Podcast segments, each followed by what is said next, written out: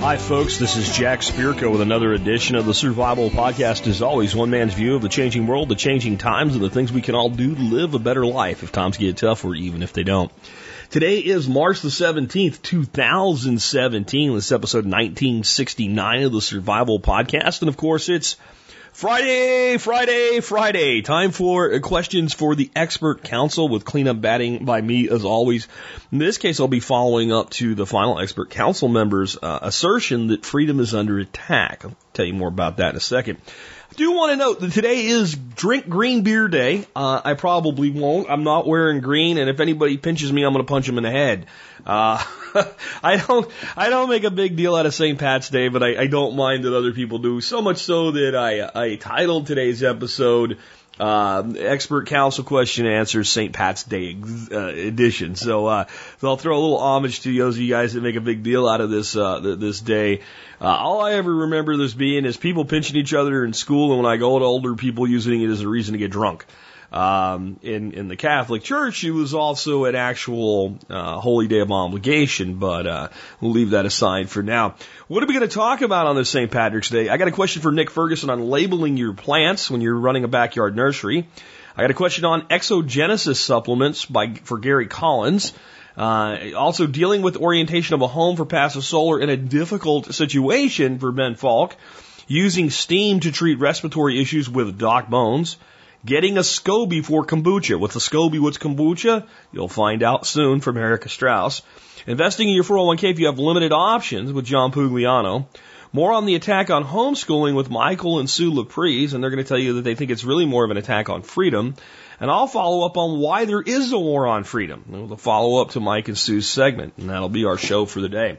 Before we get to all that, let's go ahead and hear from our two sponsors of the day.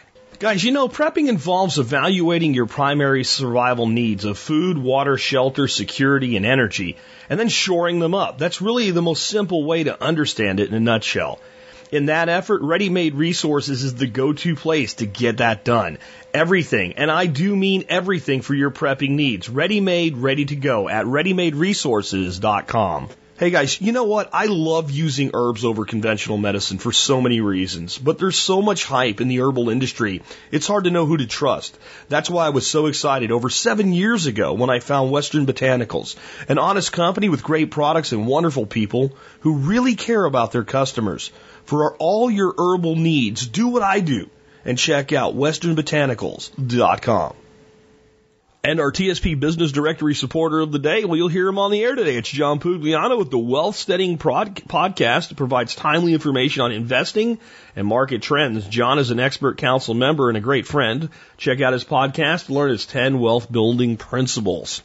With that, let's take a look at the year that was the episode. I'm going to tell you that I debated a long time before I chose what one of these I was going to read today because all four of the main uh, topics are pretty important for the time. We have the My Lai massacre and the trial of Lieutenant William Calley. We have the fire spreads to Czechoslovakia, which is about protesters setting themselves on fire. We have this, the river is on fire, again contributed by Southpaw Ben. We have Bad Vibrations uh, and Occupy Wall Street uh, by Alex Shrugged. Notable births this year. Uh, Linus Torvalds, Torvalds developed the Linux kernel, a Unix-like operating system. Rob Ford died in 2016 at 46 of cancer. Mayor of Toronto caught smoking crack. Andrew Breitbart died 2012, 43 of heart failure. Founder of Breitbart.com, a liberal turned realist. Uh, in entertainment, Connor Trinneer, Trip Tucker on uh, Star Trek Enterprise. Tyler Perry, actor, comedian, and writer. In music, Ice Cube, Jay Z, and J Lo, all born this year none of which I'm a fan of. In movies, Matthew McConaughey, Jennifer Aniston, and Cate Blanchett. Born this year in comedy, Jack Black and Zach Galifianakis. I like both of those guys. This year in film, Anti-Hero, Butch Cassidy and the Sundance Kid, Midnight Cowboy, and Easy Rider. Breaking the Social Norms, Bob and Carol and Ted and Alice, and Cactus Flower. Biting Satire, Alice's Restaurant.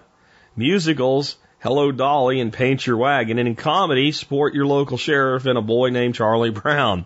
This year in TV, Hee Haw, Scooby Doo, and Monty Python's Flying Circus are all launched. This year in music, in the year 2525, if man is still alive, I've played that one before for you guys. Aquarius, Let the Sun Shine In, The Fifth Dimension. Love Child by Diana Ross and the Supremes. And Pinball Wizard by The Who from their rock opera Tommy. In other news, this is the year the AIDS virus actually arrives in the U.S. They don't know it yet, but a young man dies of a mysterious disease, later identified as AIDS. I think we think of this mostly as an 80s thing, but that's how far back it goes. Arp- ARPANET sends out its first message, the internet age has begun. Ted Kennedy drives off a bridge with Mary Jo Kopechne. Mary Jo is trapped in an air pocket under the car. Ted walks away. F you, Ted. F you, your dog, you dog and your worthless life. Oh, did I say that out loud? Alex shrugged. And then there is the moon landing, Woodstock, and everything that is more important than all of the above. I apologize to historians everywhere. I didn't forget, but those events have been covered. I have run out of time. Alex shrugged. Yeah, it was a big year. I'm going to read um, the My Lai massacre and the trial of Lieutenant William Calley. 26 soldiers are charged with the murder of over 100 unarmed Vietnamese women, children, babies, and the elderly. Crime was committed last year by an American-led forces by uh, uh, American forces led by Lieutenant William Calley. Um, what I say? I said it was Lieutenant Colonel. It's Lieutenant William Calley. Lieutenant William Calley, Uh, leaflets had been dropped the previous day warning of impending doom. The assumption, though no one said it, was the civilians would clear the area, leaving behind only enemy forces. Company C's job was to sweep through, kill the enemy, and confiscate any weapons. What actually happened was rape, murder, and mayhem. Company C was fresh out of training camp. This was their first major engagement, but the military can't write this off. Too many people know about it. So Lieutenant Calley is put on trial for murder. The question is, is it standard procedure to put a bullet in a kid? Maybe. Previous to this engagement, attacks had been coming from the rear, meaning that enemy forces were, were, were dressing as civilians and trying to shoot troopers in the back. That famous photo of the general shooting a Vietnamese spy in the head is a classic example. Enemy combatants out of uniform found on the battlefield are considered spies. They are not protected by the Geneva Convention. Children have been attacking troops as well, so a soldier cannot know who is friend or is foe. It is not an excuse, it's an explanation, but rape is not explainable at all. Lieutenant Calley claims he did nothing wrong, nevertheless he's sentenced to life in prison. He is the only one convicted out of 26 charged. Quote, I am very sorry. If you're asking why I did not stand up to them when I was given the orders, I will have to say that I was a, sec- a second lieutenant getting orders from my commander, and I followed them. Foolishly, I guess, end quote. William Calley, August 19, 2009, making his first public apology for my life. My take by Alex Shrugged. A federal judge reviewed Calley's case and concluded that he was denied some significant rights to a fair trial. I agree that he was denied those rights, although I'm not sure it would have done him any good. Calley was released on June 13, 1974, but not exonerated. My sense is he was selected by the military as a scapegoat. In the Bible, the scapegoat carries away the sins of the community and dies in the process. But when a reporter named Seymour Hersh got wind of the story, the jig was up. The St. Louis Post Dispatch carried the story with pictures of dead children. There was no room left for a cover up. Um, the reason I read this one is this was a major turning point at the war losing the support of the public. Many members of the United States public who were tacitly supporting the war, like, okay, I don't like it, but you know, we gotta do what we gotta do. When, when this came out, it was that we don't do that, but we're doing that. And Calley's main defense was, this isn't something that's unique. Let that sink in. Calley's defense was, I was told to do this and I did it, and guess what? That's normal. We do this all the time. Why are you picking me as your scapegoat? Because you got caught. I also point out that he was released in 1974, five years. And he had been released on parole and then thrown back in uh, during that period of time. So he didn't spend a full five years in prison convicted of the murder of 100 people. And the other 26 soldiers that um, were put on trial, were, none of them were convicted. The people that actually did the rapes, the Army knew what was going on. The Army knew what was going on here. And this is what happens when you get in the middle of a nation's civil war. because you do have people coming up from behind you. Because let me explain something to you. This belief that all of the people in South Vietnam, except the Cong that slipped across the border, were in support of staying South Vietnam, is a lie. It's a lie. It's an absolute lie. There were villainous actions on all three sides of this war the North, the South, and the U.S. involvement.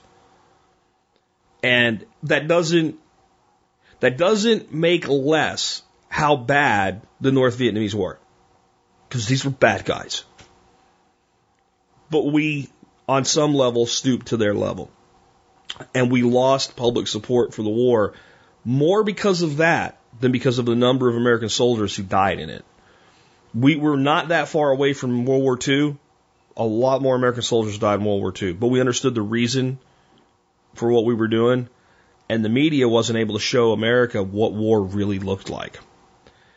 What changed in America because of Vietnam was because we saw what war really looks like. And I don't think we're willing to look at it anymore, and that's why we're so easily led to war in this day and age. Because I think if most Americans knew what war really looked like, they wouldn't be so gun ho to send people off to partake in it unless it was absolutely necessary for our specific defense. My take by Jack Spirko. All right, folks, let me remind you that the main way that you can support the work that we do here at the Survival Podcast is by joining the Member Support Brigade, or MSB for short. And you hear me talk all the time about the over 60 discounts that you get, but let me tell you some of the other things you get. How about nine free ebooks, including Planting Trees the Low Cost Easy Way, How to Build Top Bar Beehives, Basics of Sprouting, Building an EPAC Kit, Getting Your Household in Order, Building a Traditional Clay Oven, Building Aquaponic Systems, Secrets of Ballistic Strikings, and Squanto's Garden. All of those are free ebooks that you get only as an MSB member. You can also download MP4 versions of many of our YouTube videos. You get zip files of every episode of TSP ever produced. And how about videos of the workshops here at Nine Mile Farm that we do in the spring and the fall? All of that and more available as an MSB member. You can sign up for as little as five bucks a month to give it a shot or $50 a year. That comes out to 18.3 cents an episode. And with that, let's go ahead and take our first uh, one of the day. This is for Nick Ferguson and is a question on labeling your plants. Nick, take it away, man. Hey guys, it's Nick Ferguson from homegrownliberty.com calling in to answer your questions on permaculture design, plant propagation, and how to make a homestead work on a tight budget. And this week Jimmy wants to know, what do I use personally to label my plants. He started propagating more and more plants after following me and was wondering what I use to label them. He says it's a pain to write on a hundred popsicle sticks and then they rot in half and you have to start all over again and that he can order plastic plant labels, but there again, he has to write on each and every one of them. What do you use to write on the plastic labels? If you use them, Sharpies fade after a year and paint markers are too broad-headed to use. Is there a printer that can be used to label plants uh, that will last for years? Well, first of all, I don't know that a printer is the way to go unless you're a serious nursery operation. I've never really looked into it. Um, maybe I should with uh, the drastic increase in propagation that I've been doing the past year or two. But what I have done in the past for annuals or short-lived things, you know, tomatoes and peppers and stuff like that that I'm starting, then I just use the plant tags, the, you know, the plastic tags. I bought a box of a couple thousand tags for something like 20 bucks from FarmTek, I think, years ago, and I'm still using them every year. I've still got a ton of them. I just write on the tag with a Sharpie and I stick the part with the writing into the soil so it doesn't fade. The top portion just barely sticks out of the mulch or soil so I can find it later. Or if it's in a pot, then I slide the tag down the inside edge between the soil and the pot. Again, with the writing underground where it's protected from sunlight. And it'll last for years and years like that. So if you're starting flats, then I only make out one tag per flat and I'll often write on the side of the flat with a Sharpie as extra insurance in case something happens to the, to the tag because sometimes, you know, they, uh, they get pulled out or they get knocked over and then you don't know what goes where. But if you have written on the side of the flat what it is, then you got that backup. But if you're tagging lots of trees that are being planted out into a landscape, then you really need to have a permanent solution, not something plastic. And there are a couple options for you. You can buy tags that are aluminum that you write on with a stylus. It's thin aluminum. Uh, you can use a stylus or a nail or anything like that, a stick, just anything that will um, press into that thin aluminum and and it lets you kind of emboss or inscribe on that aluminum tag and you just write what it is. And what I do is I'd write the cultivar or type of tree and then use uh, an aluminum wire and loop it around a, a limb. Never tie something tight around the trunk of a tree. I don't even like tying those wires around the trunk of a tree. I always try to pick a limb, um, and always loosely around a limb. And if you're doing large numbers of perennial plantings and you want a long-term solution to identification, then I suggest going with the following. One of these following solutions. You can get aluminum discs that are pre-stamped with a number series for one-off specimens, you know, like 1 through 100. I've done that before.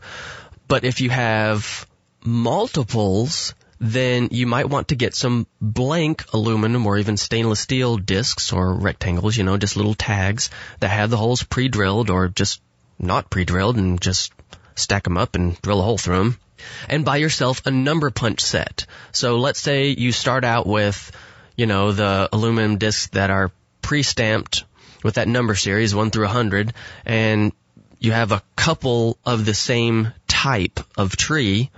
Well, just find anything that you can put you know, that permanent number on. So let's say you have a dozen Red Haven peaches that you're setting out. You assign them a number. Let's say the number 10. And the way you keep track of the number assignments is in a spreadsheet. So each Red Haven peach tree gets a tag with that number, the number 10 or whatever number you pick. And the next cultivar, maybe it's a Bruce plum. It gets assigned the number, I don't know, 15. So every Bruce plum is tagged with an aluminum disc or stainless steel or whatever with the number 15. And all you need to do is be able to remember what number goes with what tree. It shouldn't take you long to kind of remember what what the number assignment is when you check it often enough, or just you know carry a printed out spreadsheet with you, or you know save a digital copy on your smartphone or device, and you'll be able to reference back to it. So there you have it. I use plastic tags for short term and aluminum tags for perennial plants and the numbered discs for fruit and nut trees because I want a whole bunch of them and I want it to be quick and easy to identify and um, se- kind of serially number these uh, trees. So yeah, that's it. All right, well, I have to get packing because I'm going to be headed through Texas to go teach at Jack's workshop next week and do a little bit of consulting on the way and on the way back. Then I'll be headed to Missouri as soon as I'm home from Jack's workshop to supervise the installation of a couple ponds, over a thousand feet of swales, and the planting of a few thousand trees. Which reminds me, if you didn't know, I'm a permaculture, sustainable ag, holistic designer, homesteading consultant by trade. So if you've been looking at a certain piece of property and you want to design it to fit your needs from the ground up, or even if you've had a piece of land for decades or generations and you need help troubleshooting and redesigning aspects of it, please feel free to send me an email to nick at homegrownliberty.com. That's N-I-C-K at homegrownliberty.com. I do on-site consultations all over the USA and internationally as well as long distance consulting. And don't forget, the weekend of April the 29th is the plant sale party and barter fest at the Ferguson Homestead in Saline, Louisiana. So if you want to get together with like-minded people for a couple days of fun, trading, and learning some skills, shoot me an email for details. The event is free. Just bring your camping gear and come have a great time with us. Looks like about 20 people are coming already, and I hope a whole bunch more come. I hope whoever's listening to this um, thinks about it and looks into it because I think it's going to be a lot of fun. Well, I hope my answer helps you out, Jimmy. Best of luck in your plant propagation endeavors. Do good things. Nick Ferguson, known for simple solutions to complex problems once again. Uh, next, I have a question for uh, Gary Collins on um, exogenous ketosis type supplements. Um, this is something my wife actually had asked me to look into, and I'd come away with it with it probably won't do what you think it'll do. I'm interested to see what Gary uh, thinks about it. Hey everyone, this is Gary Collins of PrimalPowerMethod.com answering all your questions in health, wellness, the primal lifestyle, simple living, off the grid, remote living, all that kind of good stuff. And I want to announce my new book is out, Going Off the Grid, the how-to book of simple living and happiness. It's available on my website, primalpowermethod.com, Amazon, and in Kindle format. So just wanted to mention that. Today we have a question about exogenous ketones, the supplement, which I have heard of it's been a while. Actually, I tossed this thing aside quite a while ago. Uh, as with most supplements that claim uh, miraculous uh, effects, I usually just toss it right out. The first thing I did is I had to go look back at this product and see who's selling it. And this is what I always do, and this is what I recommend to people anytime you have a question, especially something like this. It's like a 120 to 130 bucks a bottle. That's just outrageous. Um, most of the companies selling the, this product is MLM, multi-level marketing companies. And anyone who's listened to any of my stuff knows I do not support those companies in any form whatsoever. They're a pyramid scheme. They had to change their name. It's a marketing technique that puts basically the seller as the buyer and then they push it on their friends and family. It's a total BS marketing scheme. I never ever recommend products from these companies. I don't care what the product is, especially supplements. It's guaranteed to be at the very best a mediocre to poor supplement with an outrageous markup because there's multi-tiers and a multi-level marketing scheme and everyone's got to get their cut along the way. And the only people who ever make money are the people who create these mar- multi-level marketing schemes. So there you go on that. There's Gary's get on his soapbox about that. Now the science behind it basically what this product is, exogenous ketones. It's ingesting the ketones instead of it, it trying to force your body into ketosis, burning fat, in instead of your body naturally doing it through the production, the the down regulation of of uh, insulin and uh, and glycogen. And uh, well, actually, glycogen you, you you have to utilize your your stores of glycogen then it kicks into glucagon, which then kicks in the ketone body process being made in your liver. So this puts you into a fat burning mode. Now this person said that people, that these products are Taudine that you can get into it in like one hour as opposed to three days. Here's the deal. It's complete bullshit. I'll just be honest. This is false. The only people who benefit from these products are basically highly competitive athletes that use it as a ketone body source to produce more ADP or more energy. And it's not that high of a level to be honest with you. So even for an athlete, a high competing athlete, if it gives them kind of this psychological edge, you know, uh, fine. Um, the physiology behind it is very minimal at best. So for anyone trying to lose weight, um, or go into uh, ketosis quicker. No, it's it doesn't work that way. Your body is very smart. It has to go through the hormonal and chemical reactions first.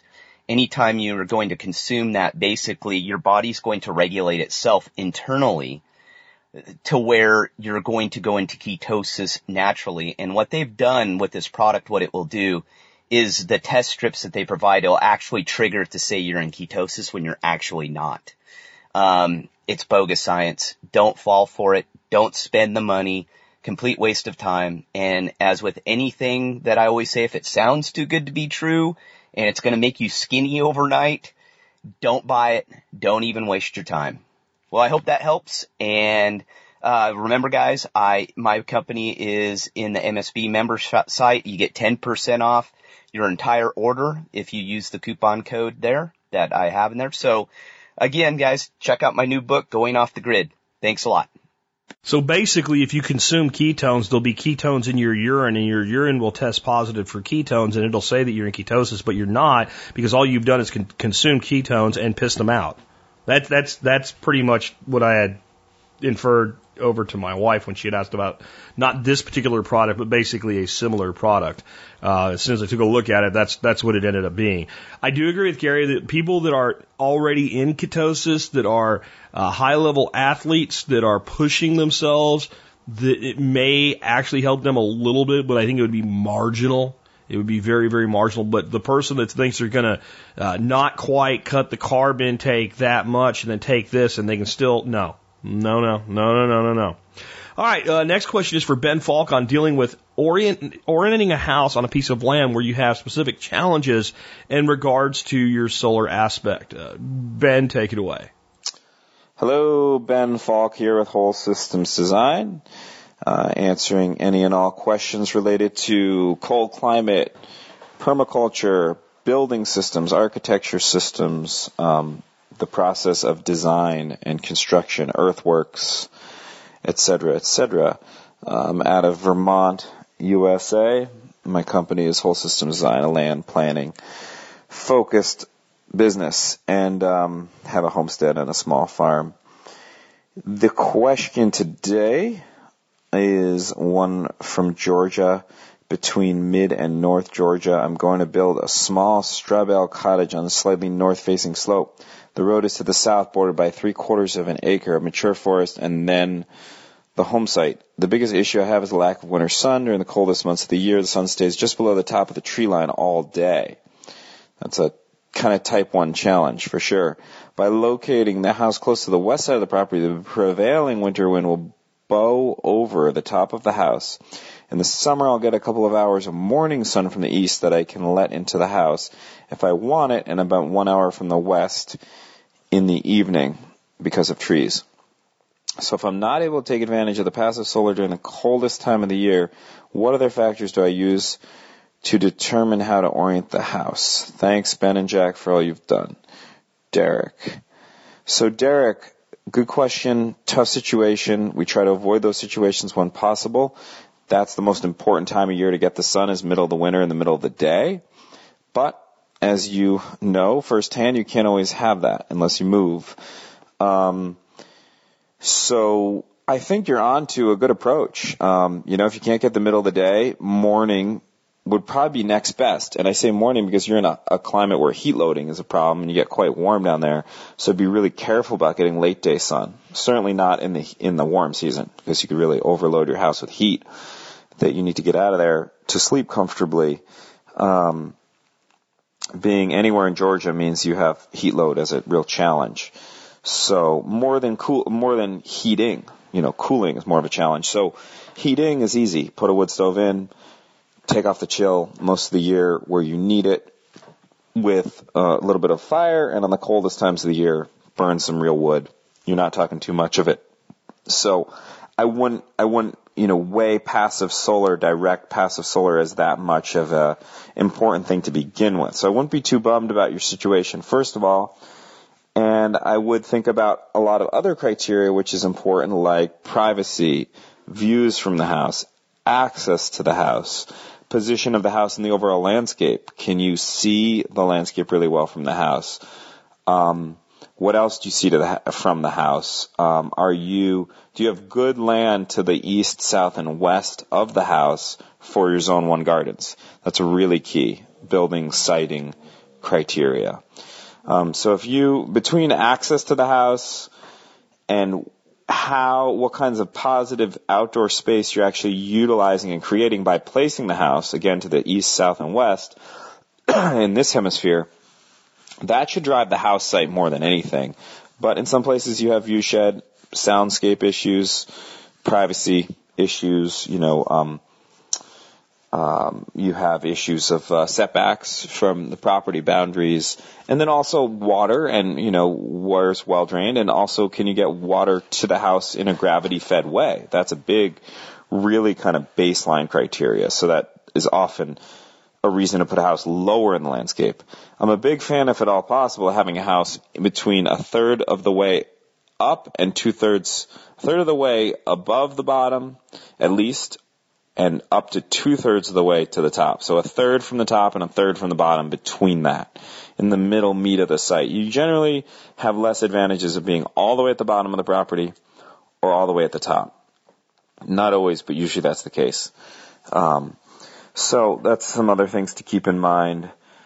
Um, just making sure I got your whole question here. Those are those are other criteria for siting a home, which is essentially what you're asking, I think. So good luck, and uh, keep you know keep thinking about it really strategically as you are. Um, I completely agree. I kind of look at your your climate is not that different from mine. Maybe a little colder in the winter, but not much. If I could 100% shade my house, and that meant I had to use more energy for heat in the winter when I actually have to heat the house, which is nowhere near as often as I have to cool the house. I would make that swap in, in, in an instant, and I would actually take this out of the equation um, and worry about the other benefits of where your house is located. If you have that much shade and the house is going to be predominantly shaded anyway, if you can put it where it's 100% shaded and get like your views right and your uh, your your your functionality right out of your systems, I think that is a better choice. I, I, I wouldn't even be worried about trying to passively solar heat a freaking house in Georgia at all. It'd be, I'd be exactly the opposite. How do I prevent the house from getting hot? And I wouldn't even, again, I wouldn't even consider it. So I think Ben and I are pretty much in agreement on that one. Uh, the next one we have is a question for uh, Doc Bones on using steam to treat respiratory issues. Hi, Joe Alton, MD here, also known as Dr. Bones of the survival medicine website doomandbloom.net, now with over 900 articles, videos, and podcasts on medical preparedness. I'm also the co-author, along with my lovely wife, Nurse Amy, of the 700-page third edition of the Survival Medicine Handbook, the essential guide for when medical help is not on the way. This week's question for expert counsel comes from Dean, who writes, are saunas, sweat lodges, etc. helpful in treating respiratory infections? I managed to catch a pretty bad upper respiratory infection, which has taken several days for my body to overcome. I've been sidelined with fever, body aches, and coughing up stuff for almost a week. I feel a little better during a hot shower as the mist loosens things up. They got me wondering about what could a person do to help treat something like this in the future. I recall that Indians have swept lodges, Japanese have hot baths, the Finnish have saunas, and I'm wondering is there something to this, or will I get just as good an effect taking a hot shower or breathing steam from a pot of boiling water? On the herbal side of this issue, what herbs would you advise to help with congestion, perhaps in conjunction with the steam? Dean, for a respiratory infection, you want to have humidity for your nasal passages and to loosen up phlegm. The various methods you mention are essentially the equivalent of a steam inhalation treatment using a pot of hot water. It's just that you're making the entire environment surrounding you more humid. The important thing is to get humidity into the airways. Now that doesn't mean that some benefit can't be obtained by adding some natural remedies. Steam inhalation therapy utilizes the addition of a few drops of an essential oil, for example, in a bowl of steaming water, distilled or sterilized, please, which is then inhaled. This method is most effective when placing a towel over your head so you can catch the vapors better. This is certainly more concentrated than just having aromatherapy diffusely spread through a large area, for example. Most natural remedies are meant to target individual symptoms, such as natural uh, nas- I'm sorry, nasal congestion or fever. There are, however, a number of alternative remedies that are reported to help stimulate the entire immune system. Consider these essential oils like geranium, clove oil, clove bud, uh, tea tree, lavender. These are great great items. You can place two to three drops in a pot of steaming water or use what's called direct inhalation therapy, where you place two to three drops on the palm of your hand and warm it by rubbing your hands together and then bring your hands to your nose and mouth. Breathe three to five times deeply and slowly. Relax and then breathe normally for two minutes and then repeat the process. Wipe any excess oil that you have onto your neck and chest to deal specifically with the congestion, which I think was your question, that goes along with most respiratory infections, consider using direct or steam inhalation therapy with these essential oils eucalyptus, rosemary, anise, peppermint, tea tree, pine, or thyme. Now it's important to remember that individual response to a particular herbal product differs from person to person. Stop using it immediately if you notice any negative effects. Also, the quality of an essential oil may differ depending on a lot of different factors, including rainfall, soil conditions at the, time, uh, the time of year harvested, almost like the quality of a wine dependent on the conditions in which the grapes were grown. This is Joe Alton, MD, wishing you the best of health and good times or bad. Hey, don't forget to check out our entire line of medical supplies at store.doomandbloom.net. You'll be glad you did. Oh, and get 10% off anything in the store if you use the code for Member Support Brigade subscribers. The only thing that I will add to this one is that with the, the recommendations on oils, I always keep uh, essential oil of peppermint around. And if the congestion's nasal and it's mild, like I sometimes get in the winter, you know, where you have that mild head cold or something like that, we're not talking about deep, you know, chest condition. Generally speaking, just a whiff or two from the bottle or, or, or dabbing a little on your finger and touching it under your, kind of like where your mustache area is so that you're, you're getting some constantly will open your nose up amazingly. It's it's so much better than using some kind of antihistamine product like Afrin or something like that. So, just that's from my personal experience. It's one of my favorite essential oils for that use specifically. Next, I have a question for getting started making kombucha and where the heck to get a thing called a SCOBY from for Erica Strauss. Hello, TSP listeners. This is Erica Strauss, author of The Hands on Home, calling in this week to answer Seth's question about getting a SCOBY for his kombucha. Seth writes in that he's recently discovered kombucha. He wants to try making some himself at home, which, you know, at $4 a bottle at the store, I can't blame him. But he can't find a good source for a SCOBY locally. Now, SCOBY, of course, is what you need to make kombucha. So Seth is wondering, you know, where do I purchase one? Can you give me some advice on finding a SCOBY? What's the deal? How do I get started with kombucha if I can't find a SCOBY? So happy to answer this question. It's a great one. First off, for those of you unfamiliar with the term, SCOBY is an acronym. It stands for Symbiotic Culture of Bacteria and Yeast. And if you've been listening to TSP for a while now, you've probably heard either Jack or me talk about scobies. They're this sort of weird, jello-y, disc-like mother that converts the sweetened, cooled tea into kombucha. Typically, a SCOBY includes one or more strains of Saccharomyces yeast, the same kind of yeast that you would make in, uh, you, would brew with or make wine with, along with uh, various acetic acid and gluconic acid producing beneficial bacteria. A SCOBY is a bit like a baker's sourdough starter. It's variable in the sense that it might not contain identical microbiological contents. Um, and you might have a SCOBY in your kitchen that varies a little bit from the SCOBY in your neighbor's kitchen. But all SCOBYs should be completely stable in themselves over thousands of generations if they're properly maintained. So a SCOBY is a top fermenting culture. It needs plenty of oxygen to work and stay healthy. It floats at the top of the sweetened tea where it has access to all that nice airflow. If you've ever made vinegar a SCOBY mother, is very similar to mother of vinegar in how it behaves and even in how it looks. And then what happens is that every time you make a fresh batch of kombucha, the SCOBY mother grows an additional layer of baby SCOBY. And these tend to build up over time. So if, like me, you make quite a few batches of kombucha without ever dividing your mother SCOBY, you can very quickly end up with a cellulose disc of SCOBY floating in your jar of kombucha that's, you know, over an inch thick. This happens to me quite regularly. And then I go, oh, what am I going to do with all this SCOBY? And so because a healthy SCOBY multiplies so easily and so readily, what you will find is that pretty much anyone who makes kombucha will have extra SCOBY they can give you. The trick is, of course, finding these people. Generally, you know, people who make kombucha, people who ferment stuff, you know, we're nice. We want other people to do this. So I don't think you're going to have trouble um, with someone giving you a SCOBY. It's just a question of tracking someone down who has one locally who can give it to you. So my first suggestion in tracking someone down who might be able to slip you a piece of SCOBY is to look to your real world and virtual communities. Go to the communities you're already a part of. Seth, you said you looked and you didn't know of any place you could buy a SCOBY in your hometown, and it very likely might be that there just isn't one.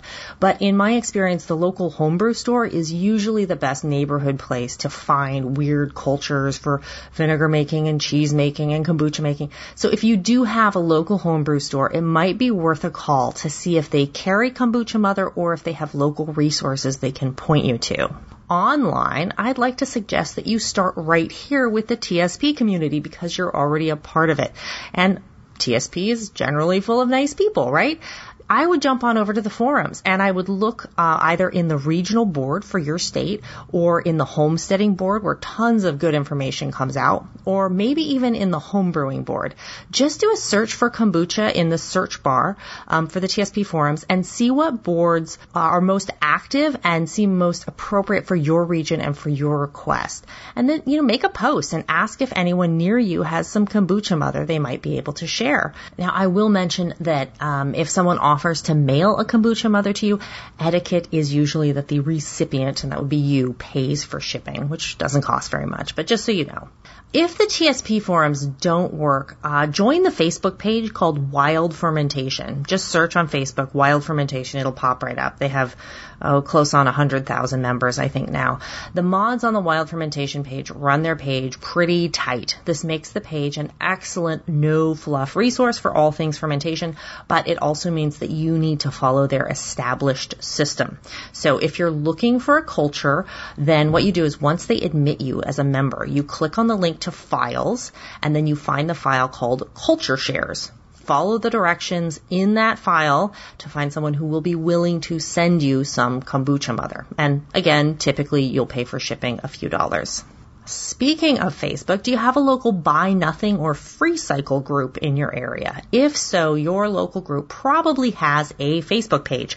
This is another good option for a local kombucha handover. Lots of folks who are into low consumption living, who spend a lot of time on buy nothing and free cycle groups, also make their own kombucha. It's that hippie Portlandia crossover thing at work. So just post a polite request to any kombucha makers in the crowd and see if you get a bite and you can do a personal handoff within your community. Or if the idea of networking or going through a virtual community on Facebook or online to find some kombucha just isn't your thing, you absolutely can buy a starter culture direct. Mail ordered scobies come in two main varieties, dehydrated ones and ones packaged in a starter liquid, which is basically just kombucha tea. The advantage of the fresh type is that they are ready to go right away, so you can get into a batch of tea and have it fermenting pretty much as soon as your kombucha mother arrives. The disadvantage is you might get an older, weaker SCOBY, especially compared to a fresh SCOBY passed on from a local friend, and you might have some trouble with shipping because this type of SCOBY does have to be shipped with the liquid tea around it.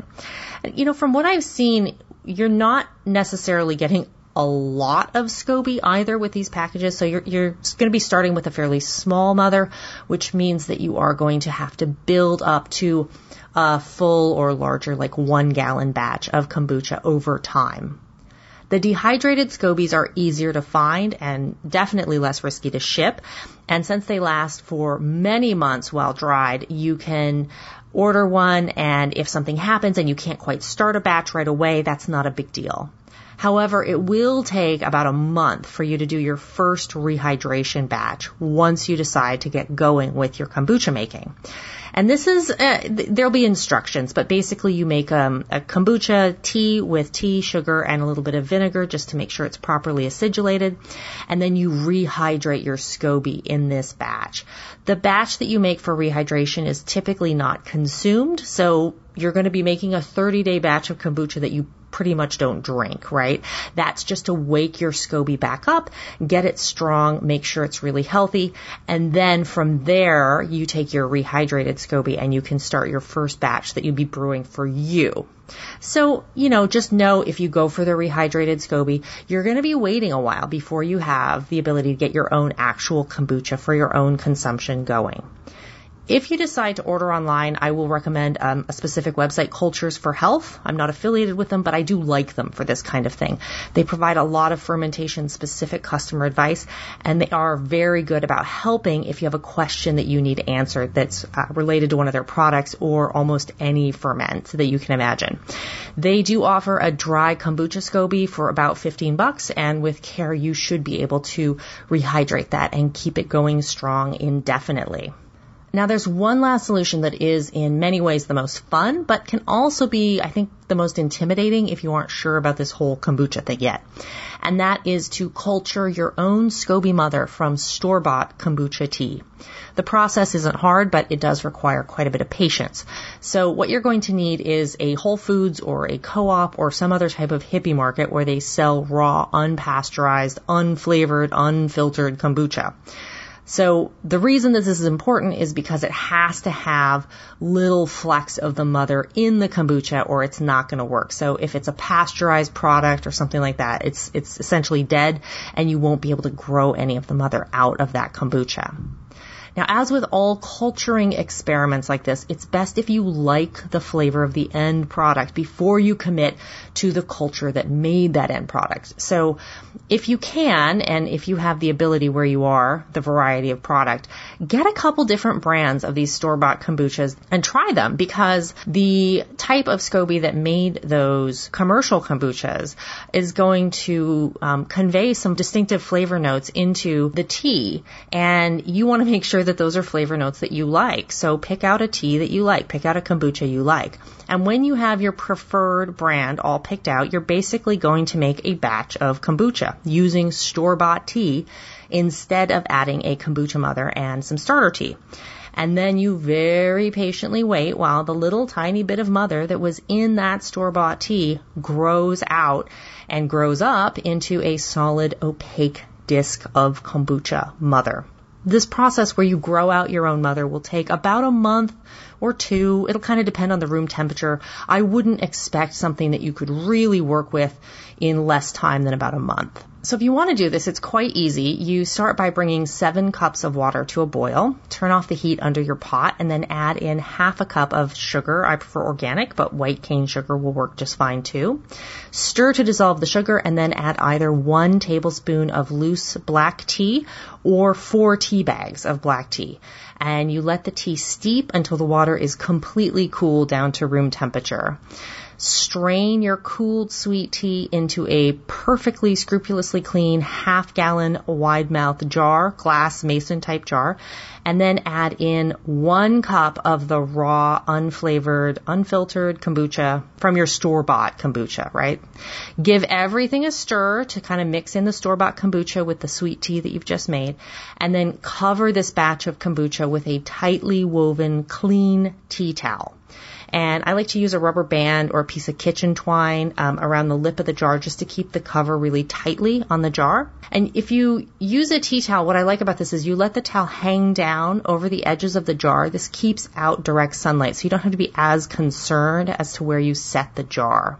But just put it someplace out of the way where, you know, you can set it on your counter and it's not going to irritate you and you can keep it there for, you know, three to six weeks probably periodically peek, you know, pull the, pull the little towel up and peek and see what's going on under there. And what you'll notice is that after a couple of weeks, a very thin film will start to form on the surface of the kombucha.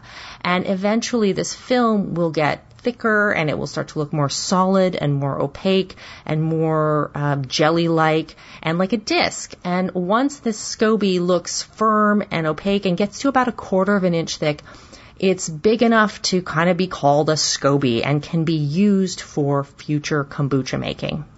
So the kombucha from your starter batch, you, you can drink it if you like. Um, it'll be probably quite tart, or you can use it to pre-acidulate your first, you know, real batch of kombucha that you can now make with your new SCOBY that you have grown out from your store-bought kombucha. So Seth, I think those are your best options for finding a SCOBY and getting your kombucha brewing station up and running. Um, do let me know if you have any questions and I'll try and answer them. Just leave your questions in the show notes for today's episode. And in the meantime, have fun. Kombucha's easy. It's rewarding. I think you're going to have a ton of success as soon as you get yourself a SCOBY. Guys, thanks so much for your questions. Jack, thanks for everything you do. Look forward to all your future questions. Please do keep them coming. And I will chat with you guys in a couple of weeks. I guess kind of my, my addition to this one is I don't like kombucha. I don't. I've tried a couple different kinds of it. I don't like it. Uh, I like a lot of other fermented things though.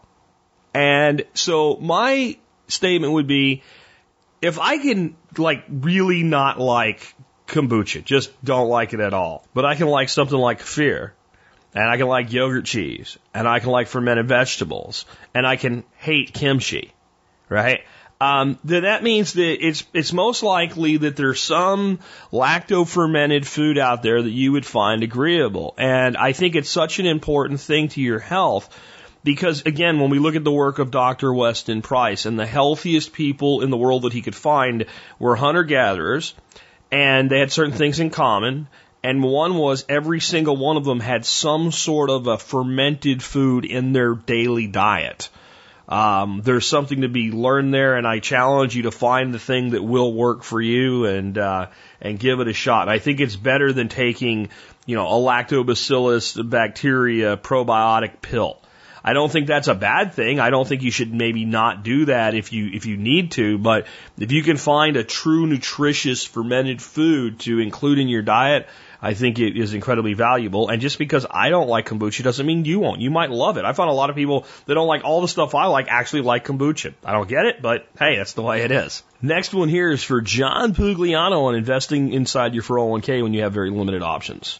Hello, TSP listeners. Today, our, our financial question is from Jeff, and Jeff would like to know what my thoughts and position is on the S&P 500, particularly as it relates to someone that has a 401k investment plan at work that offers very limited investment choices. In Jeff's case, it sounds like he only has uh, four or five options.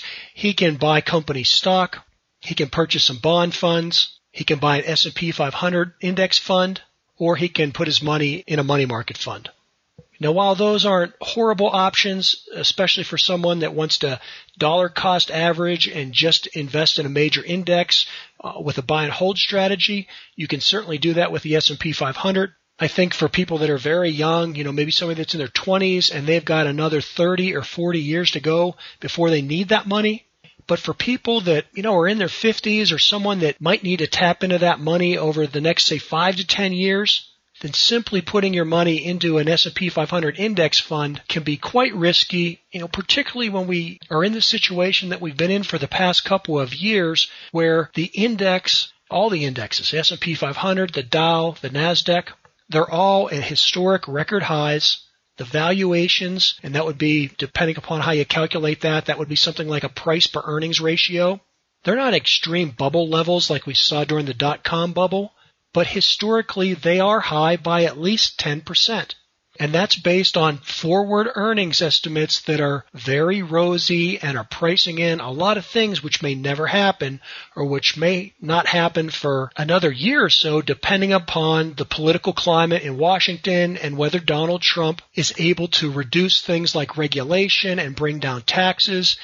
And at the same time, even if it can do those things, the market has not priced in the risk factor of something like border taxes or tariffs or any type of a, a, trade war that might go on. So I personally remain concerned with the levels that the S&P 500 are trading at.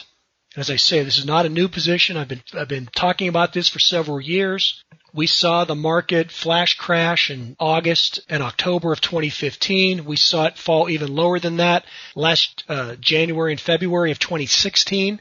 But we've also seen the market make a phenomenal recovery in spite of some of these major uncertainties occurring, like the Brexit in England, the election of Donald Trump, the fact that the Federal Reserve does not have or doesn't appear to have a well thought out plan of how they're going to normalize interest rates without crashing the economy. These are all risks that just don't seem to be priced into the expected earnings of the S&P 500. They're things that concern me. I'm not worried about an economic collapse or anything like that. But just assuming that the S&P 500 would simply move to a, a 16 times earnings would drop the market down probably, you know, more than 10% from where it is today. So while I'm not worried about a zombie collapse of the economy, I don't think that if I personally only had four or five choices in my Works 401k plan that I would be putting all my money into the S&P 500 right now. Now the problem with that is that you say, well, if I put it into a money market fund, I'm just not going to get any interest. And again, I can't give you advice, but I can just give you my own personal opinion. Right now, the official inflation rate is at or below 2%.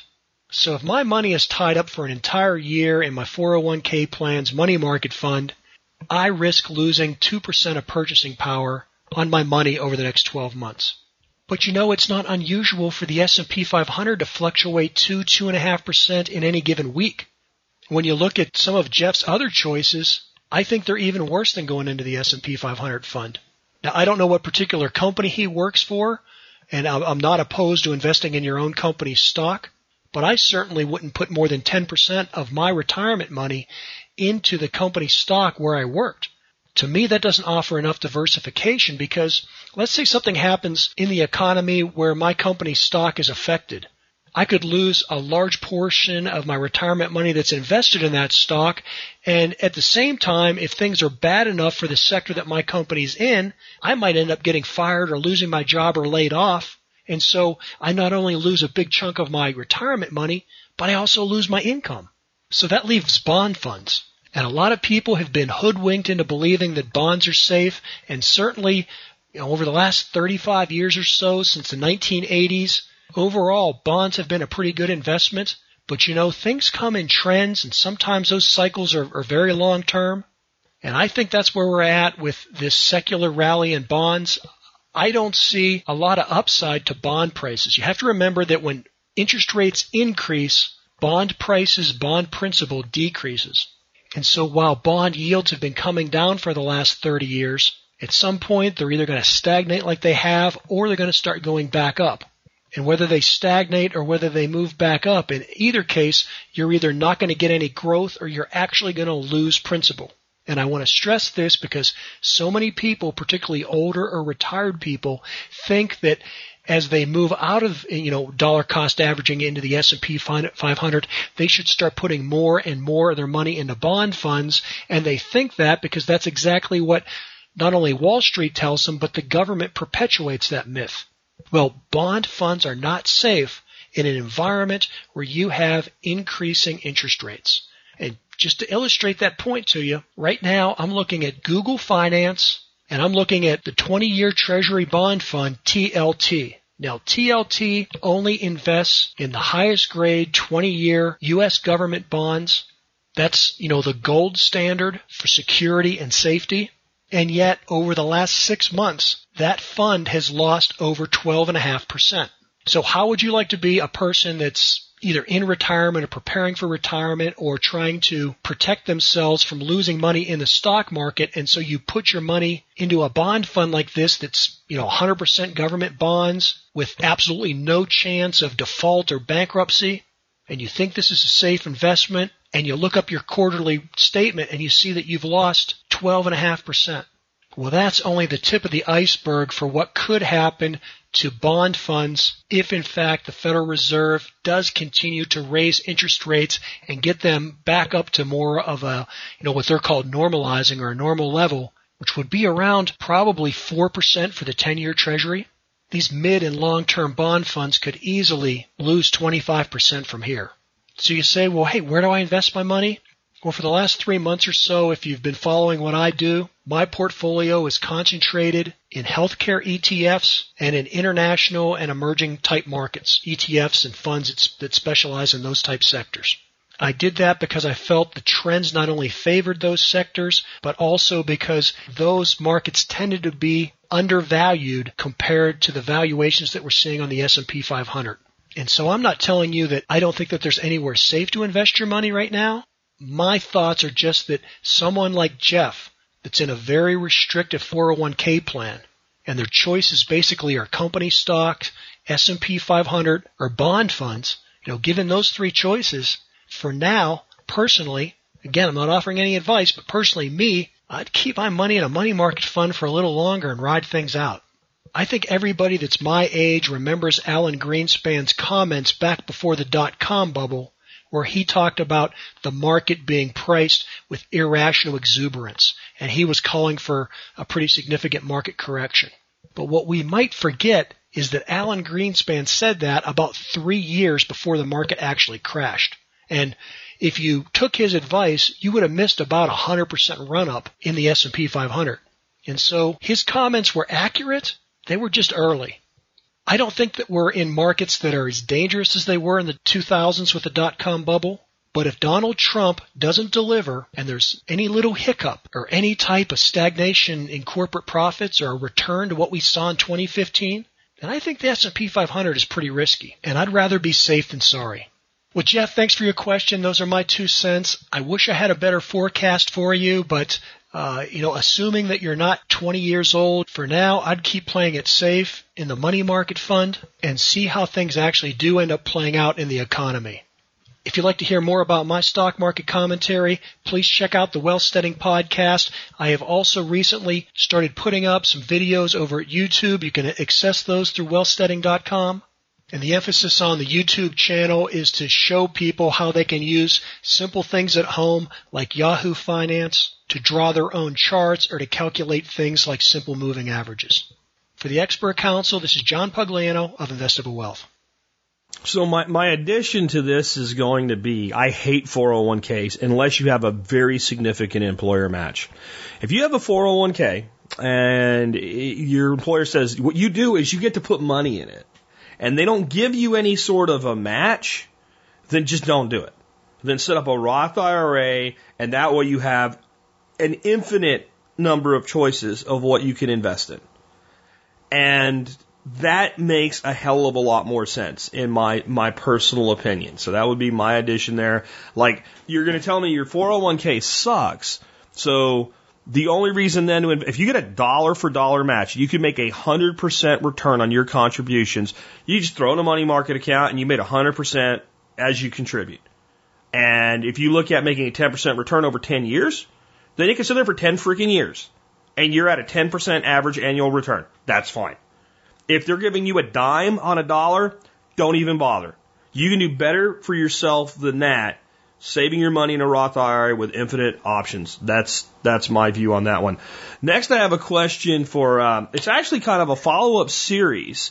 Uh, from Mike and Sue Laprise, they've already covered the first part of this uh, from a, a person that feels like homeschooling's under attack. In the first part, they talked about basically evangelizing homeschooling, sharing what you're doing versus being afraid to because it's under attack. Today they're going to address three specific articles that the person who wrote the original question had concerns about. So these are reasons I feel like we're under attack. Mike and Sue, take it away.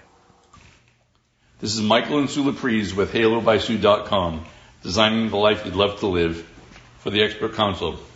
Hi, Jack. Today we're following up with um, a, a letter we got from Debbie and Debbie was concerned about homeschooling being under attack, and she referenced three articles. So today we're going to ad- address those articles. So Debbie's concern was that homeschooling is under attack. And the first article was from a superintendent in schools in Arkansas, and the superintendent was saying, despite the SAT scores of homeschoolers versus government school students, that the government schools in his area uh, provided a more rigorous curriculum than homeschoolers. So, as absurd as that may sound, that their curriculum is more uh, rigorous, but they don't do as well on the test, I would say that's what you would expect from a school superintendent. He's got to defend his school system.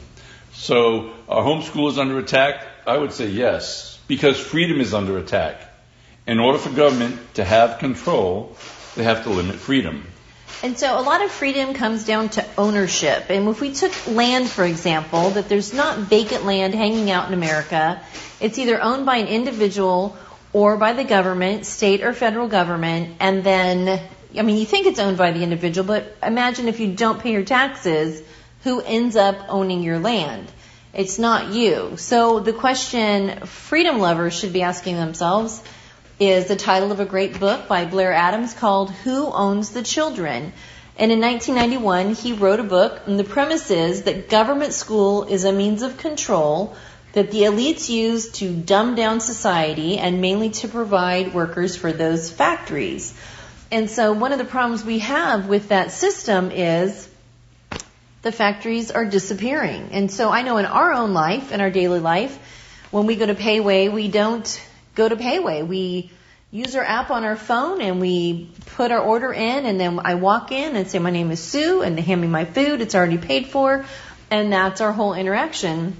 We get about 50% of our goods delivered straight to our home, including our seeds from Baker Creek Seed Catalog, who also, by the way, has a really cool automated system that pulls the packaged seeds off the shelf. They go down a little conveyor belt and go into a box and they send me that box. And there is a person that checks. It's this cute little homeschool girl. She's about 10 and she checks to make sure the machine put the right seeds in my box and then she closes it up and sends me my box. And the FedEx lady, we do happen to have some interaction because she gives my kids candy to make sure they run and help her bring boxes in. So, remember President Trump got elected, Donald Trump got elected because he was going to bring back jobs. And as we know, these are jobs that aren't coming back because those jobs don't exist anymore. So what do you do with people who are trained to be factory workers? What do you do with them if they're being trained for jobs that don't exist anymore? Well, one of the things you can do is you can keep them in school for as long as you can.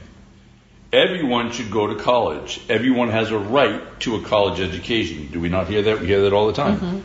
So how do you keep them in school? There are some kids who just aren't gifted to be college students. But you can keep them in school. Remember, our children are children until they're 26, according to the government. You can keep them on your insurance until they're 26. But how do you keep them in school if they're not really geared for a college education. Well, the one thing you do is you don't fail anybody. Yes, so the average cumulative score in college in 1950 was 2.52, which is a C. And a C is, uh, if you're like me, you think C is average. The average student would get a C on any given test. Half the kids would probably be above average and half would be below. That's what makes average. Well, in 2006, apparently we've gotten a lot smarter because the average is a 3.11 or a B. So it's like everyone gets a trophy. It's so cool. We can all stay in school till we're 26 and we don't have to actually get a job because we can live at home or have our schooling paid for by the government. And we all win in theory. And um, we don't give any bad grades. That would be horrible. So this person we know, this young girl, um, was failing a class in college, and it wasn't for her degree program. It wasn't information she was going to use again. She just went to the teacher and said, "How do I bring this grade up? What do I need to do?" And she didn't have to do anything. He just gave her an A. She went from failing to an A just by asking the question. Because he didn't want a disgruntled student. Right. So Jack referenced in episode 1966, just the other day, uh, the New York Teachers Assessment. Uh, in that assessment, they're trying to do away with it because they say that the assessment is racist. So, of that assessment, 50% of the teachers passed the assessment. But it was considered racist because white teachers passed at 64%. Still, 64% of the teachers passed the assessment. So, it's kind of ironic. So, New York, there's a New York government school official who was saying that, that the test doesn't indicate actual success of teachers or the success they have in the classroom. Hmm. So if that's true, then why test the kids? So let's figure this out. Let's test the students, but let's not test the teachers. Right. So the second article that Debbie had um, sent to us was on the value of the homeschool diploma, and it's a story about two daycare workers in Arizona who were homeschooled and they didn't have an official accredited diploma. And so the state agency that evaluates these facilities said that they needed to get a GED because their diploma wasn't good enough. And um, Uh, we're talking about daycare workers here, so you can get this job while you're in high school part time, and it's a minimum wage job And if I, but even so, if I were 50 years old, let's say I'm 50 years old and I'm going to go to the daycare and I got my high school diploma in 1982 and I haven't been to school since then, I can go get that job at the daycare and I am qualified because 32 years ago, 35 years ago, I got a high school diploma.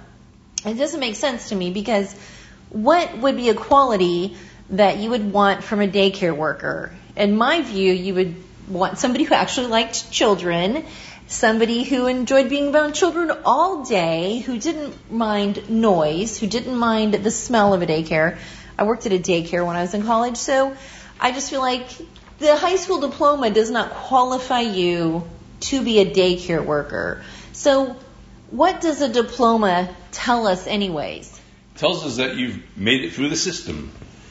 But which system?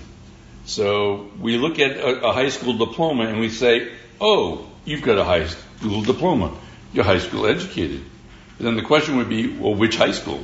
Yeah. So even within where we live, there are numerous um, independent school districts, whether it's the North Side, Northeast, San Antonio, uh, Marion. There's a whole bunch of them, just a, a number of school districts, and depending on where you are, depending on the value of the homes in the neighborhood, uh, would have a lot to say, I think, in terms of the, the quality of the education, because the really good teachers want to go to the really good high rent district um, schools. Well, that's where they want to live. That's where they want their kids to go to school. Yeah. Yeah. So not in the inner city. Yeah. So um, my own personal experience, uh, as I've told you all before, I grew up in the inner city, and um, I will tell you this, Jack. I know you went to some years of Catholic school. So did I.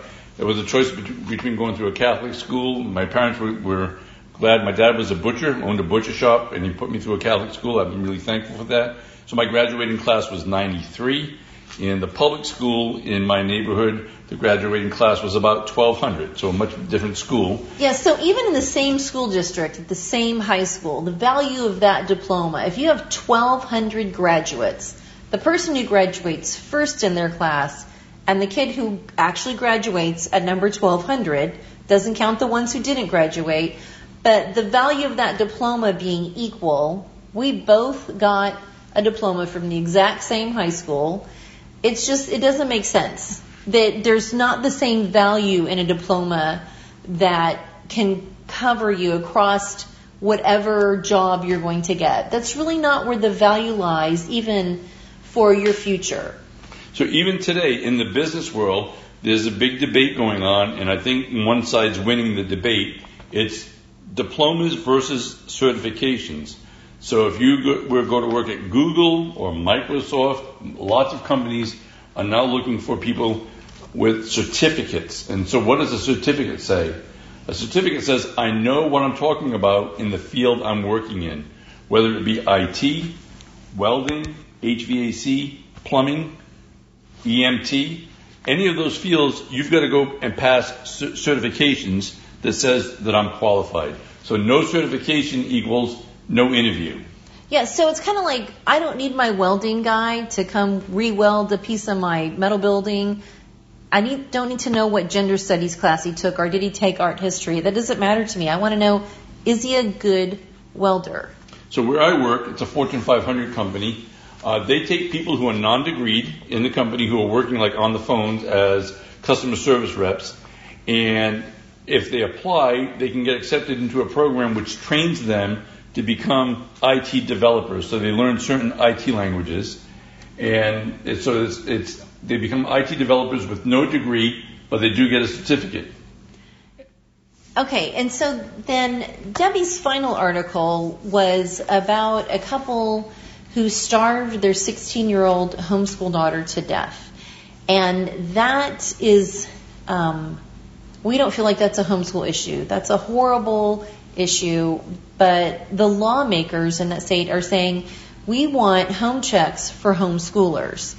And the reality is that in that one situation, there were numerous calls by neighbors to report child abuse to the Department of Human Services with no response. I'm not even saying somebody came out a couple of times. There was no response. And as sad as this is, and it is extremely sad, it happens to government school students as well. It's not a homeschool problem. It's a societal problem. Why didn't Human Services respond if the state is going to take care of us? Right? We have to ask ourselves that. If the state's going to take care of us and people are calling, why didn't they respond? And so, as adopters and foster parents, we're pretty we're pretty well versed in how the state works, and um, they are overworked. So to say that they're responsible for everyone in the world, it just it can't work like that.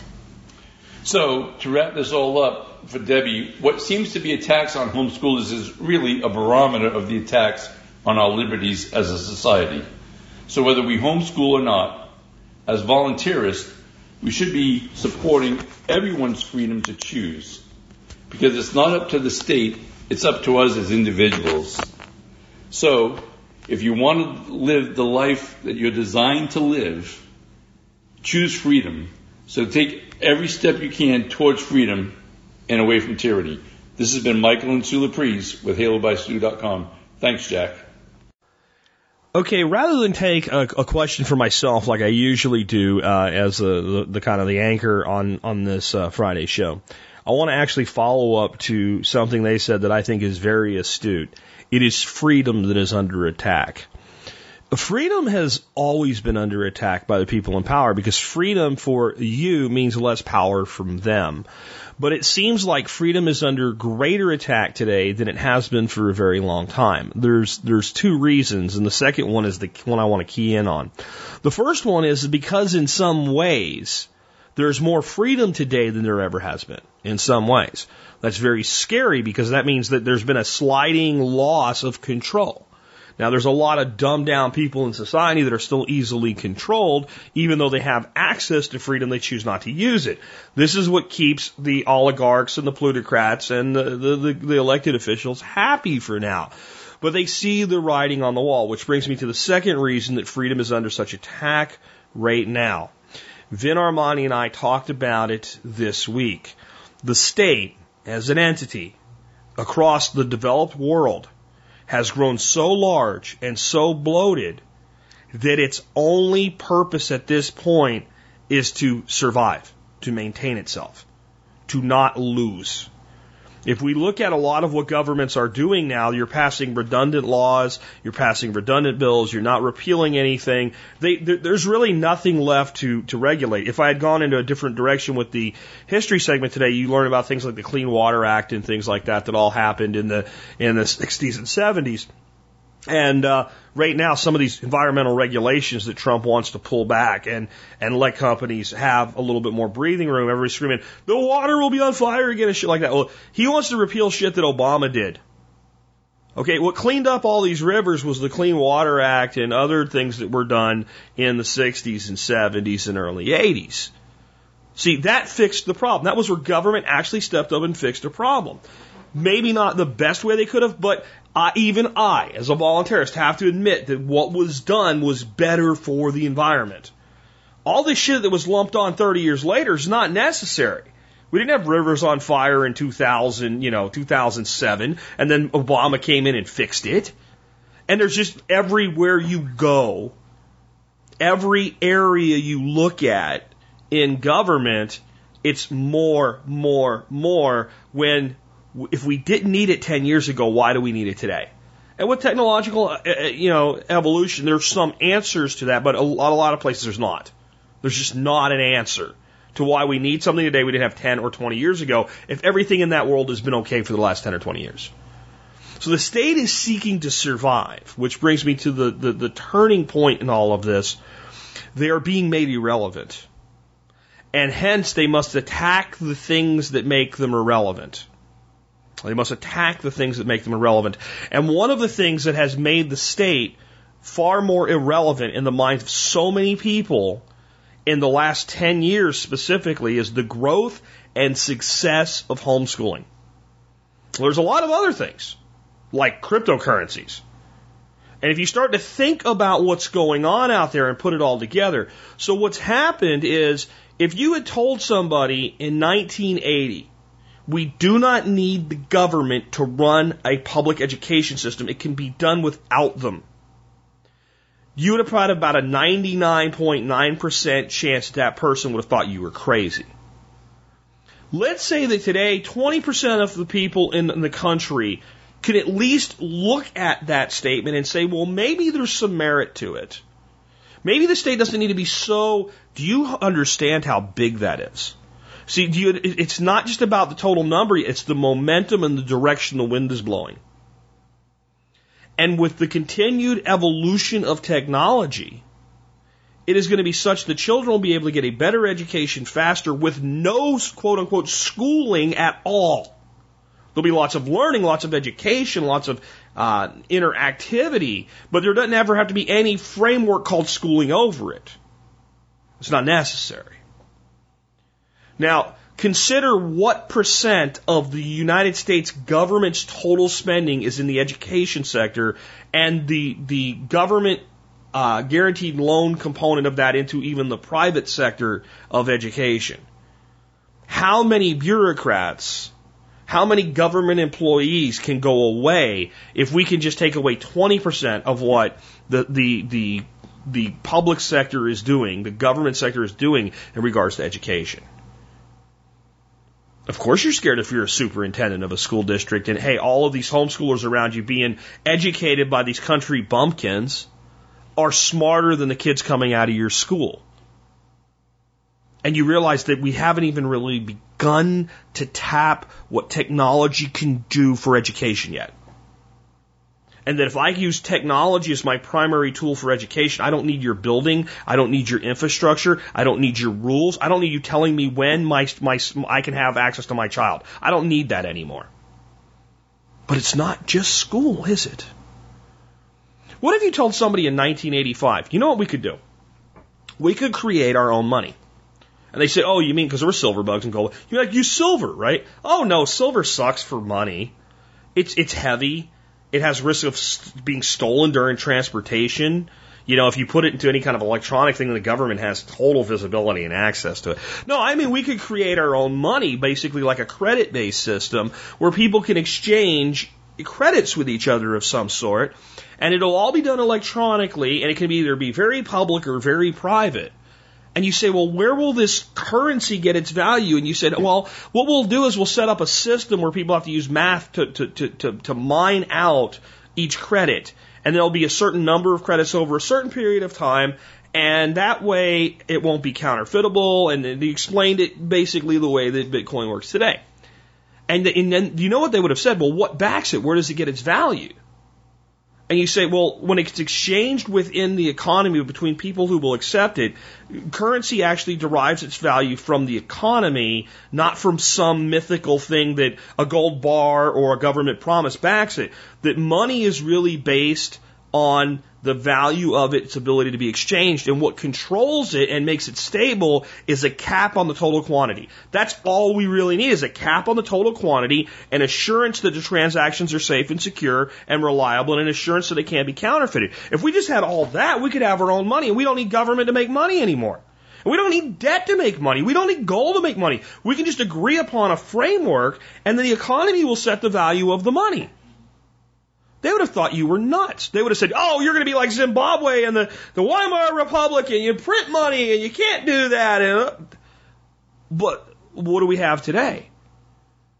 Anybody that understands Bitcoin, Ethereum, Dogecoin, all these other cryptocurrencies today, when you tell them we don't need government to create money and we don't need a metal to make money either, that we can actually do what they've been doing for a hundred years better, and value for value exchange sets the value of the exchange token, they, they go, of course we don't need government to do that. Look, it works fine right here. It works fine right here. And well, people will say, well, it, it only works because you can swap it into dollars. Go ask the average Bitcoin user how often they exchange their Bitcoin for dollars. Why would I? Why would I?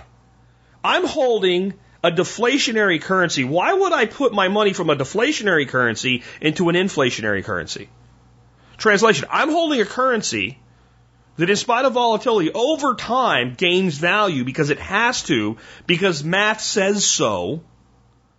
And you're using a currency that loses value over time, and it has to because math and the plan of your government says so. The dollar cannot become worth more over 10 years. It has to become less. We call it inflation. And it's actually a financial disaster for this country because of the way it's run if it does become stronger. So you know they won't let it. And you're holding a currency with a fixed total final value that's only being used by about 1% of the world right now.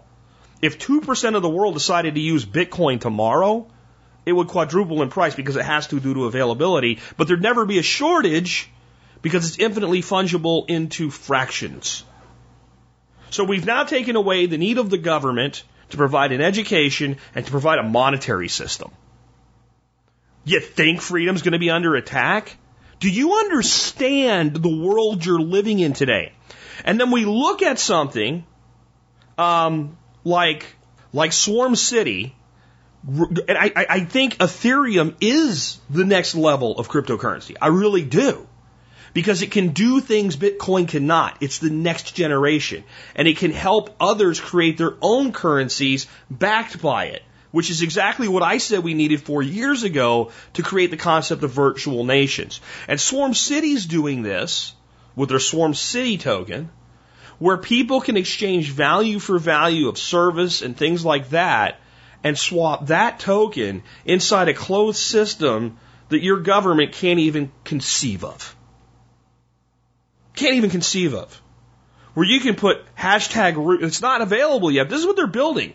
You just put hashtag roofing in your app, boom, and it's geocentric. And people that are willing to do roofing within Swarm City start making, you know, saying they'll come to give you a bid or whatever. And when they finish the work, you give them the Swarm City tokens of the amount that were agreed upon. There's a contract and you and the roofer both gain trust within the system so that you are now more trustworthy. And now, what else do we not need? Well, I don't need the government to tell me whether this roofer is trustworthy or not.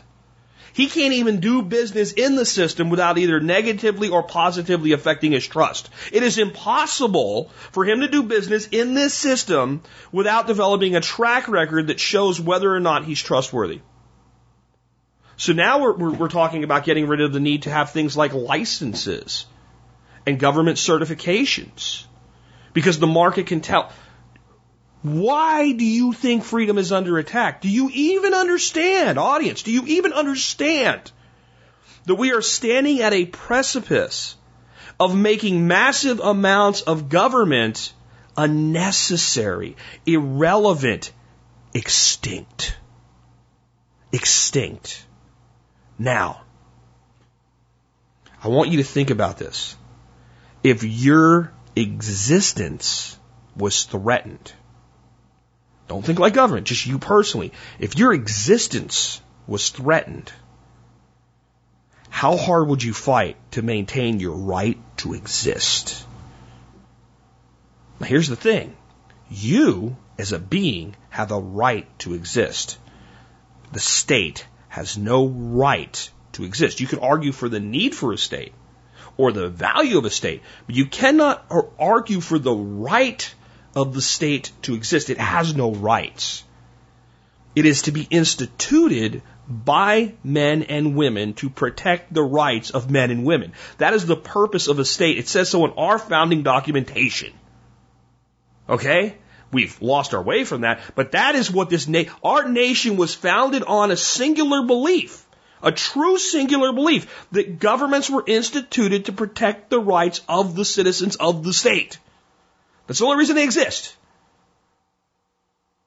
It was a revolutionary idea at the time, and one that fell away because the state will always grow.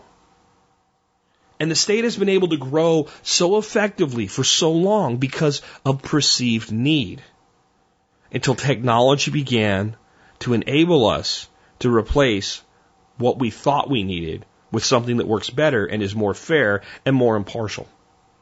Contract resolution. On these Ethereum networks, if I have a contract with you, the blockchain is a truth teller. We'll know who told the truth and who lied in our interactions. And we'll have trust. If I've screwed over everybody I've ever worked with and you decide to give me a chance and now it looks like I've screwed you too and you have perfect trust records from everybody else, who's an arbitrator going to side with? Oh, gee, are we starting to negate the, the need for at least part of a criminal justice and a civil justice system too? Yeah. Freedom's under attack because freedom's on the rise. Freedom's on the rise. That's a good way to end the week, to realize that's what's really going on, and that's why they're afraid. That's why they're afraid. I'll end with a quote. Not my favorite person, but he said a few things right, and this was one of them. First they ignore you, then they laugh at you, then they fight you, and then you win. Think about the rise of cryptocurrency. Ignored, then mocked and laughed at, especially by the precious metal people who were on the same side of the liberty fight we were, ah, because they couldn't understand it. Then the full court press against Bitcoin.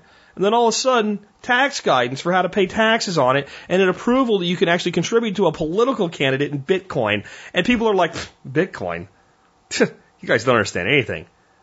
You guys don't understand anything. We're already in the next generation of this stuff. Bitcoin's just a store of value. We're building something that replaces you. Then they fight you. And then you win. Especially when they choose to engage in the fight. Final thought. Generally speaking, if the person, if both parties are prepared, the person that attacks loses. The attacking first only works when your opponent's not prepared.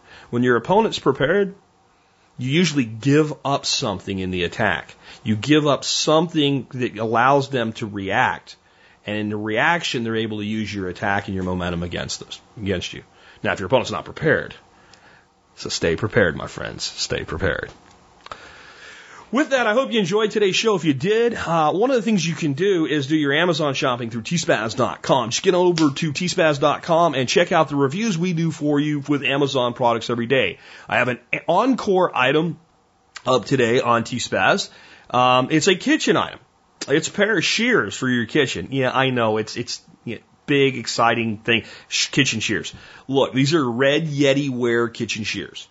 I tried a half a dozen different varieties of kitchen shears to find these. These are the best ones. If you look at the reviews on Amazon, you'll see why. One of the key things is they come apart. I want kitchen shears to come apart because I might cut chicken with it one day and vegetables the next day, and I don't want salmonella. They're sharp and they stay sharp. They're built like a tank. And you know, a lot of times shears that come apart, they just come apart when you don't want them to. Yeah, they stay together until you want them to come apart. They're made with 2CR14 stainless steel. Uh, they have micro serrations on the blade, which makes them cut better. They're outstanding. And one of the reasons I included them today is I went back and I looked at 2006 and all the products that I reviewed. This was the top 20 product for all of 2016. And I've heard zero complaints. And I'll tell you what, if I recommend something and anything goes wrong, I hear about it. With the number of people out there, I hear about it. Again, this is a top 20 item for 2016. Uh, lots of your fellow TSPers are using it. Check it out. Remember, you can always find the Amazon deals of the day and support TSP by shopping at tspaz.com. With that, let's talk about the song of the day. I'm kind of jazzed about this one because I get to teach you guys something, and I, I like to teach people. I really do. Um, many of you will be familiar with this song because it's your national anthem, Star Spangled Banner. Many of you will be familiar with at least part of the version because it's by one of the most famous guitarists in history at one of the most famous uh, rock concerts in history, Woodstock, Jimi Hendrix playing the Star Spangled Banner.